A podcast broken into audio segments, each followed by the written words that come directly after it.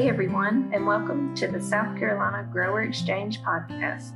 Every week, agents, specialists, and growers from around the state chat about what's happening in the field and discuss the latest crop weather, insect, disease, and weed issues, as well as timely reminders and information related to fruit and vegetable production in South Carolina.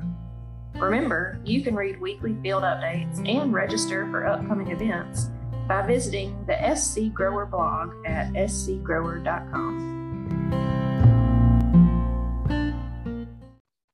All right, welcome everybody to this week's uh, podcast, the South Carolina Grower Exchange. It is the 10th of August. It is extremely hot and more so muggy than it is hot, if you can believe that, down in Charleston, South Carolina. I got a great uh, group of panelists with me today. We're going to give you some crop updates from around the state, some recommendations, things that we're seeing. If you have any questions, comments, or concerns, you know, you can always reach out to us uh, via our scgrower.com blog page. Our contact information is there. Uh, or if you have our email or uh, probably more valuable than that, our cell phone number, um, you guys can reach us and uh, ask us any questions. Um, now's a really good time to prepare yourself um, on paper and mentally uh, for the upcoming season. So we'd be glad to be in your conversations um, to help you schedule um, some crop crop planning, crop rotation, uh, whatever you guys may guys and gals may need um, this time of year. So anyway, I'm going to uh, pitch it to Rob last. Rob is an agent, as you guys know, down in Allendale, Hampton, Bamberg, and Barnwell. I think I got them all finally uh, counties. So Rob, what you've been seeing in the last couple of weeks? Good morning from a very sweltery Fairfax, uh, South Carolina. Down here, we're, we're really starting to begin to think about ramping up for fall cropping, um, getting some fumigants out for strawberries in a few places. But the main thing I wanted to talk about today, um, we have found some bark scale insects in blackberries. These are a waxy scale and will often hide underneath the exfoliating bark um, on the blackberry canes. We've found both eggs, egg sacs and adults, and uh, Bruce, please feel free to interject uh, with any any comments as well, because Bruce and I, Bruce has been working with me on on this to try and get some solutions. So what we are looking at doing is treat is managing these scale insects, and it looks, um, Bruce, correct me if I'm wrong, on the blackberries, it looks like it may be crepe myrtle bark scale, which is a new find in South Carolina, but has been reported in rubus species in Asia, obviously where crepe myrtles are much more native to. So in terms of identification and management, identification of bark scales and scale insects is very difficult it does require the use of a microscope. So if you're in any under any doubt whatsoever, contact an extension agent and we will be more than happy to help you. Um, as I say, the, these things are and these things are quite difficult to see at times. Now, we get a crawler hatch from the eggs in late April and then a further hatch in the in the late summer. So what we're looking for with the crawlers is a tiny, almost pink dot. Very, very difficult to see without the use of a hand lens. Now, there are a couple of tactics that we can use to try and trap them. One very cheap and cheerful, simple solution can be double-sided sticky tape attached to the branches that catches the crawlers. And Bruce, I forget which what the product you were recommending yesterday was. It's the uh, Tanglefoot. It's um, basically it's the it's the wrap that you put around the canes and then and then wipe on this this sticky honey like substance uh, on the on the wrap, and it and it does the same thing. It it just uh, you know it it captures them as they're trying to crawl across it. Thank you, Bruce. But uh, but again, the, the, the key to these is looking at them closely with a hand lens because they're really difficult to see with the naked eye. Uh, so monitoring and trapping is going to be the key way of finding when egg hatch is occurring. Now, in terms of management, what we're looking at doing is applying the insect growth regulators, products like Esteem, um, with crop with a crop oil solution Now, crepe myrtle bark scales have a very waxy cuticle, almost to the appearance of a mealybug. So the addition of a crop oil in there may help to strip off some of that waxy cuticle protection, allowing penetration of the product.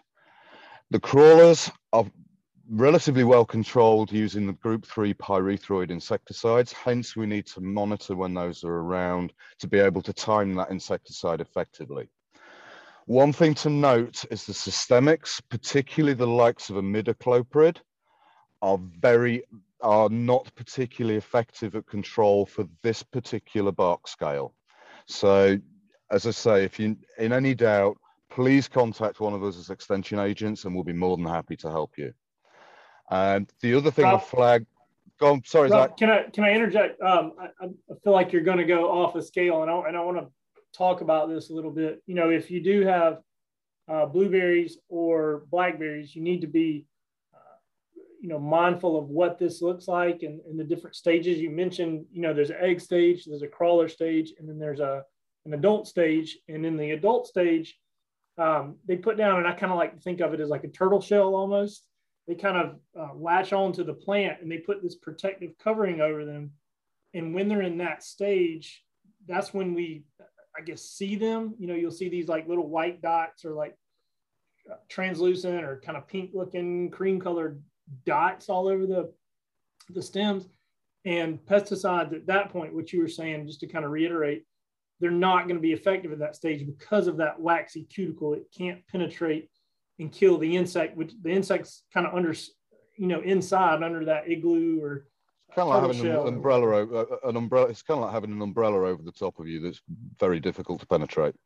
Exactly, and so insecticides are very ineffective, and, and really you're just wasting your money um, at that point in time. And so that's kind of what you and Bruce were alluding to. When you have that sticky tape or or whatever, you can get the crawler stage, and that's when they're going from that egg to adult, they're very vulnerable um, and pretty easy to kill in that stage with a contact insecticide, correct? Yes, that, that's my understanding, Zach. Yeah. So, you know, we get a lot of homeowners, you know, with ornamental plants. And, you know, the first thing is, what do I spray? And it's really hard to tell them, don't spray anything right now. You're going to have to wait to that crawler stage. And, and people want, you know, something right then, right there to take care of the problem, and, and nothing's going to. It's it's really about timing and and that sort of thing with this pest. Yeah, the more we can do with timing, with a, as with a lot of pests, uh, getting the timing right is the difference between getting control and not, and or um, waste in, in effect wasting money. Right. right. So you might not know, but I am just ask. curious, where did this pest come from? Why is it becoming a pest right now? Do you know? The honest answer is it's likely to be coming coming in on imported crepe myrtles. Um, that's where it has been found in South Carolina previously. Um, Bruce, you Bruce, you were about to make a comment. I, I was just going to, uh, you know, before we we moved away from, you know, really talking about as far as management and and and trying to reduce populations, I just wanted to mention too that uh, you know since there was so many, um, it seemed like they they had a uh, preference of being more on, on floricanes than on the primocanes. Just a, a timely removal of those uh, floricanes right after season is really gonna gonna knock down that uh, a good portion of that that population, and not only removal but removal and and destroying them, you know, uh, uh, especially through burning or or you know some of the old debris is is really going to re, um, reduce that population, keep it from you know potentially um, you know, coming from from you know a debris pile or something and, and reinfecting. Bruce, I'm glad I'm glad you said that because we, you and I, uh, we did a podcast two weeks ago or three weeks ago, and I believe you know that's what we talked about is timely removable of any crop and crop debris that that we're growing and, and how critical that is so those populations don't build. You know, you just can't walk away from it because um, you're going to have compounding problems next year. So it's it's good to hear that that's a really effective management strategy um, for everybody, both conventional and, and sustainable or organic growers. Anything that we can do from a management perspective to remove or reduce the population mechanically and get rid of the rid of it is going to help and helps with disease control, disease management as well. Cool. Um, what else? What else you got, Rob? Sorry, I didn't mean to cut you off there, but I, this is really important. I want to make sure um, that we really covered that well. So, what, what else you got? I'm happy happy for any interruptions, Zach. It, keeps my mind focused. Um, the other thing that we are finding is bark scales in blueberries. It is not likely to be uh, crepe myrtle bark scale because of the difference in the species.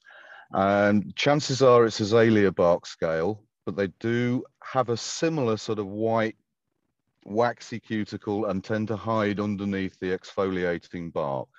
Um, so yeah, just that's an observation. We've seen seen quite a few in, in various counties on blueberries down in this area. So just something to be aware of.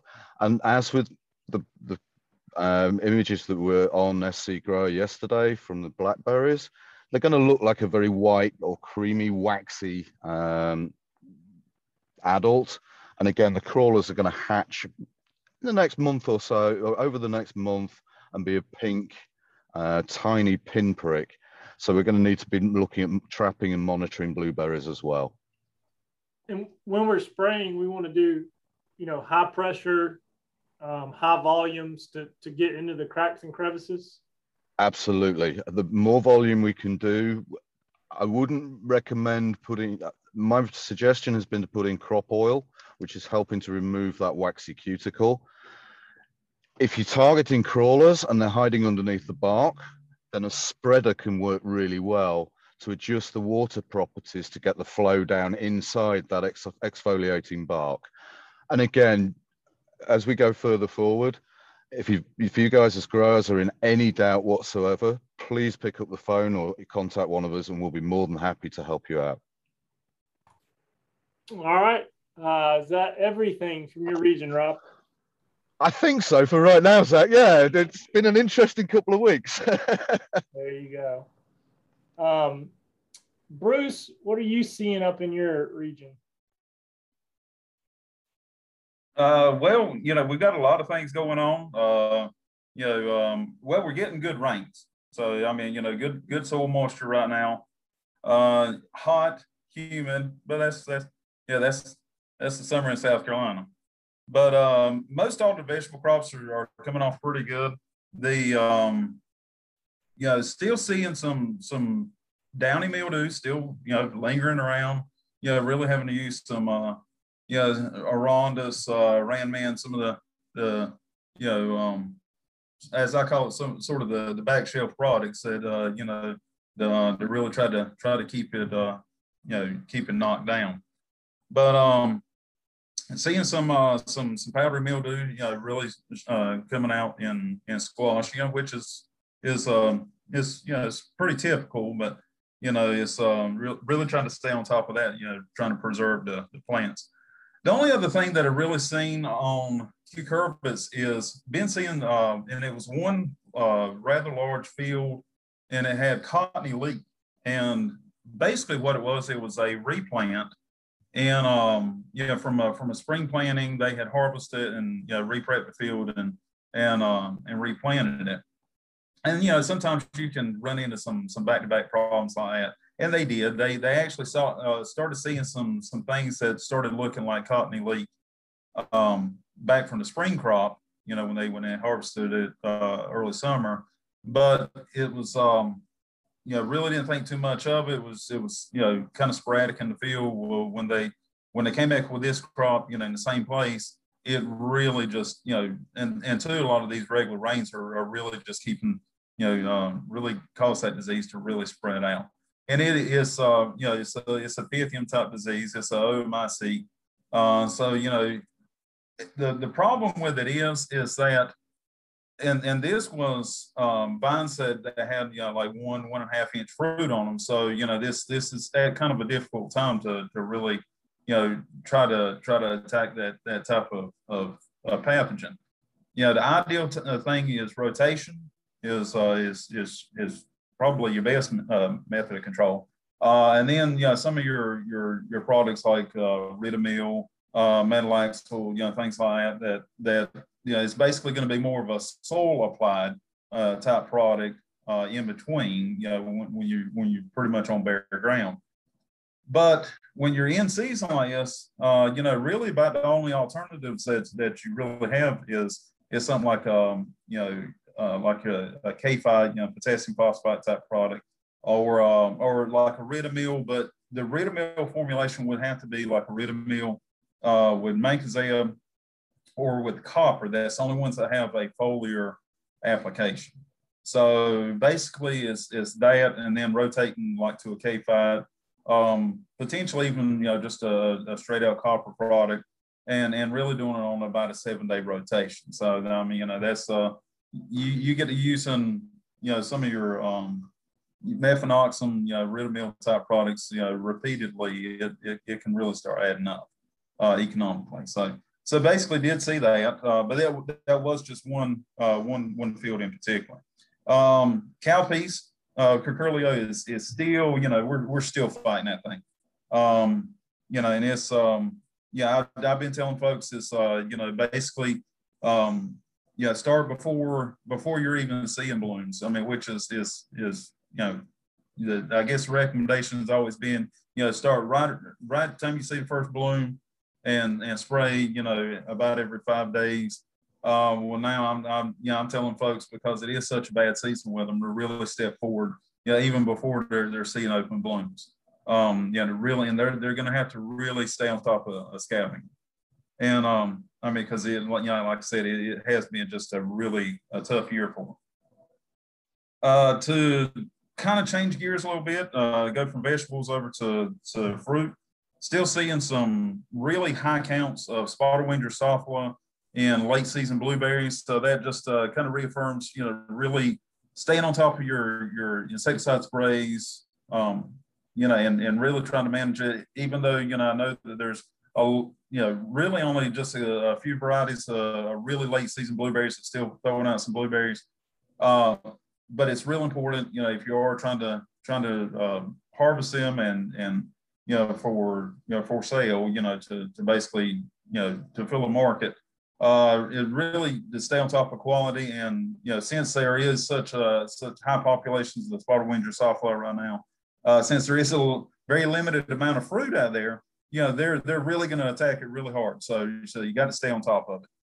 The, uh, oh, something else in, in fruit, we're starting to see grape, uh, grape root borers really um, ramping up. Um, I know I was uh, checking traps yesterday and I saw, I think uh, one trap had like 172. Um, another one had like 158. I mean, you know, and for, for weekly, uh, weekly trap counts, I mean, that's, that's, that's extremely high. So, you know, I, um, uh, uh, I guess uh, Dr. Oscar Liburd down at University of Florida had had mentioned that um, was one article that I read of his, even one larva can can cause up to 50% um, loss of yield uh, in a vine. So, you know, you're talking about a lot of really big potential for, you know, for, for reproduction and, you know, just a lot of presence in the field or in the, in the vineyard. So that's something that we really have to stay on top of. Problem with it is, is that we are getting late into the season uh, especially with most any of your your fresh market varieties, is going to be uh, you know managing them or managing the insect with lowers band is always kind of a, a iffy thing with uh, chlorpyrifos. But it's um yeah it's it's it's some people have you know some major issues with it because it is a food crop. Now you're not actually spraying you know the chlorpyrifos on the foliage, on the trunks, or anything like that. You're not coming in contact with any of the the plant itself, but you are doing it as a as a spray application, a broadcast spray application on the ground to try to control the insect as it's emerging through the soil. So, um, but Lorsban is very effective. But the problem with it is, is that we've actually, even on our wine grapes, which tend to be our latter, you know, sort of come in the latter part of the season, uh, you know, where, where harvest is going to be right around Labor Day, uh, we that window to use Lorsban is, is closed up even for us. Uh, you know, if you if you start looking maybe up to the to the upstate, there might still be a little bit of a window there, but it's it's going to be tight. Uh, some really really late season uh, fresh market varieties, something like a Granny Val or something like that, there might still be potential, you know, to to um, as an application for that. But but you know the wind is really closing up. So I talked to some uh, some growers uh, yesterday, and you know that they, had missed their their Lorsban application, but they really needed to, to do something. So I turned them over to using the the uh, GRB isomate uh, pheromone uh, ties, and so we're trying to just locate uh, some sources for those right now. So as far as those, those can easily still be used. You know, just time to the wire. And and the thing of it is, is they're to, you know, because the, the potential for the for the insects still come out, you know, even into September is still there. So you know, it's to help control, uh, you know, them by basically just flooding the vineyard with with pheromone and really just kind of confusing all the males. And so, um, but that can still be used now. And there's there's a couple other methods, you know, um, well, um, you know, anything like the um, the the nematodes, the um, you know, that you would put in soil, you need to put that way in the into the season, you know, a lot earlier in the season, you know, to go ahead and get them established and and, and start, you know, working on on trying to reduce those populations of, of larvae um, and, and pupae that's, that's in the soil. So really, other than than soil mounding, you still have that option uh, in in vineyards. That that and the and the the um, the pheromone ties about the only thing that really has uh, you know that you can still still do uh, pretty much across the state. So um, also start to see some pecan weevil uh, activity quite a bit on pecan trees. So it's um, you know typically that's uh, you know right around the first good rain uh, in August, uh, first of August. So we're starting to see a lot of activity on those. So carbaryl is is probably the best uh, you know best way of, of, treating them, and that's basically doing a ground application, a trunk application, and lower canopy. Um, is uh, and it's it, you'll get really good good control. If you do see any drop nuts or anything like that, you know, really trying to get them out of the uh, of the orchard, um, you know, is another way. Even if you're not using something like carbaryl, as le- at least picking up those uh, those nuts and destroying them, but also using um, you know the uh, the the wrap on the tree with the, the tanglefoot. Um, yeah, it's a good way of of monitoring them. Um, but also the um, you know as far as some of the traps, you know there there's screen traps and then there's like the burlap bag type trap, you know that you wrap around the tree and then it's it basically to do folds so, so, so you can keep an eye on it but uh, but you know, uh, pecan weevils can can really cause just tremendous amount of, of problems. I mean, I've seen what I would consider 100% damage in, in orchards before. So, um, yeah, they they they economically they're really big problem. Um, the only other uh, thing has been um, armyworm, fall, fall armyworm uh, populations that have just really exploded the last couple of weeks. So we're seeing them just just everywhere, and that's something that that really can can affect a lot of different crops.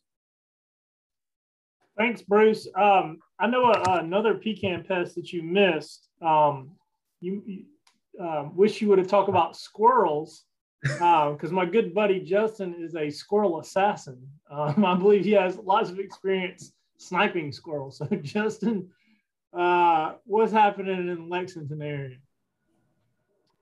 Uh, well, we haven't started shooting squirrels yet. it'll probably be another uh, month before they start going wild. But uh, um, yeah, we've we've uh, gotten a little more rain. We got about an inch and a half at my house last night. I'm not sure how widespread it was, um, but the ground was a little wet out and about this morning. So I think some folks, most folks, got a little bit. um, we've planted a lot more brassicas in the last week or so.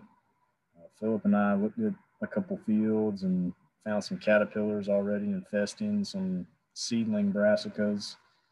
Um, so we've been using every opportunity we get to remind folks that uh, it's time to scout as soon as you put plants in the ground, and also that we can do those bioassays to check for insecticide resistance in the diamondback moth populations. Um, we'll do as many of those as we can and we haven't gotten to our limit yet. So hopefully more folks will take advantage of that this year. Uh, we do have uh, conventional chemicals and organic chemicals to try on that. Um, so yeah, we're ready to get started on those, and we'll we'll do as many as we can this year. Uh, still got diseases here and there, uh, but you know, mild temperatures and lots of rain. That's to be expected. I'm seeing all the same stuff we've been seeing all summer: anthracnose, downy mildew, powdery mildew, bacterial spot, early blight, southern blight, all that good stuff. Sound like uh, Bubba Gump naming the different types of shrimp. Yep, all the that- diseases in the watermelon field. That's about it. About, that's about all the diseases I can think of. Uh, anyway, I hope we don't have to give copyrights to uh, Forrest Gump. But uh, anyway, um, crop update from uh, my area. You know, we not many crops are in right now. Um, we got spring, uh, fall tomatoes and watermelons uh, that have already been planted. They look kind of yellow and weak, but as to be expected with all the rain that we have. Um, seen some bacterial spot on pepper. Really need to get ahead of that. Um, there are some varieties of pepper that have resistance to bacterial spot. Uh, however, there are a lot of uh, bacteria uh, pathovars that have resistance um, to those resistant plants. So I mean, it's it's kind of like a treadmill um, type thing. But fall peppers, fall tomatoes, fall watermelons are just tough with our heat and humidity, and especially the hurricanes coming through. So anyway, just be proactive when you can get in the fields to spray. Um, we've got standing water in our sandy fields, which is quite the accomplishment this time of year. So um, stay ahead of that uh, with preventative products. Um, I've seen some melon worms. I posted a picture on SC Grower, but a melon worm is a green worm with two um, lateral lines on it. They do um, some pretty extensive uh, defoliation of uh, cucumbers and squash. So if you go out to your fields and you see, you know, just the veins of the plants left, um, you know, look real hard for the, the melon worms. And, and, a lot of times you'll see their frass or their poop, uh, which is fun to find. But um, they're very easily managed. You just need to, to get on top of them with a couple of different products for, you know, a week or two weeks and you can clean them up. Um, another thing, you know, we don't really talk about much, but I visited some farmer uh, flower farms in the re- recent week. Um, flowers are kind of looking rough this time of year, as you can imagine, with all the leaf spots and that sort of thing. So, um, anyway, I'm going to try to make it a point to, to bring up some of the flower farms uh, more often about what varieties are being planted and what I'm seeing in the field. But um, anyway, that's that's kind of the crop report from the Low Country. Um, last but not least, Philip, I'm going to pitch it to you. Kind of tell folks maybe if this is their first time joining, um, what counties you're in and how to get a hold of you. Well, my name is Philip Carnley, like Zach uh, said. I'm the horticulture agent for Orangeburg and Calhoun counties. Uh, I can be reached at uh, 803 516 4210 or by email at pcarnle at clemson.edu. Um, not a whole bunch going on in, in my two counties here lately. We're fairly dry, haven't had much rain in the last week. Um, uh, hemp seems to be a little bit behind in Orangeburg County, uh, County this year um, so far.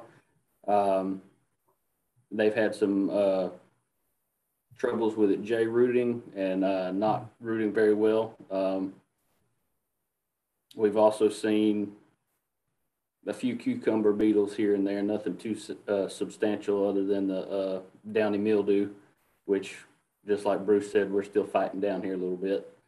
Um, that's pretty much all that's happening in our counties right now. We still got some some uh, cucumbers going in. So far as I know, I haven't seen any brassicas or heard any of my farmers planting any brassicas yet. Um, but I did scout with Zach, and we have seen some early signs of the diamondback uh, moth early on in brassica crops. Oh yeah, well, cool, man. Well, thanks for the update. Again, if uh, you need to reach Philip, um, he's out and about looking to meet growers. So uh, reach out to him. Hope you guys have a good week. Uh, we'll see everyone, or we'll tune in with you next week. Take care.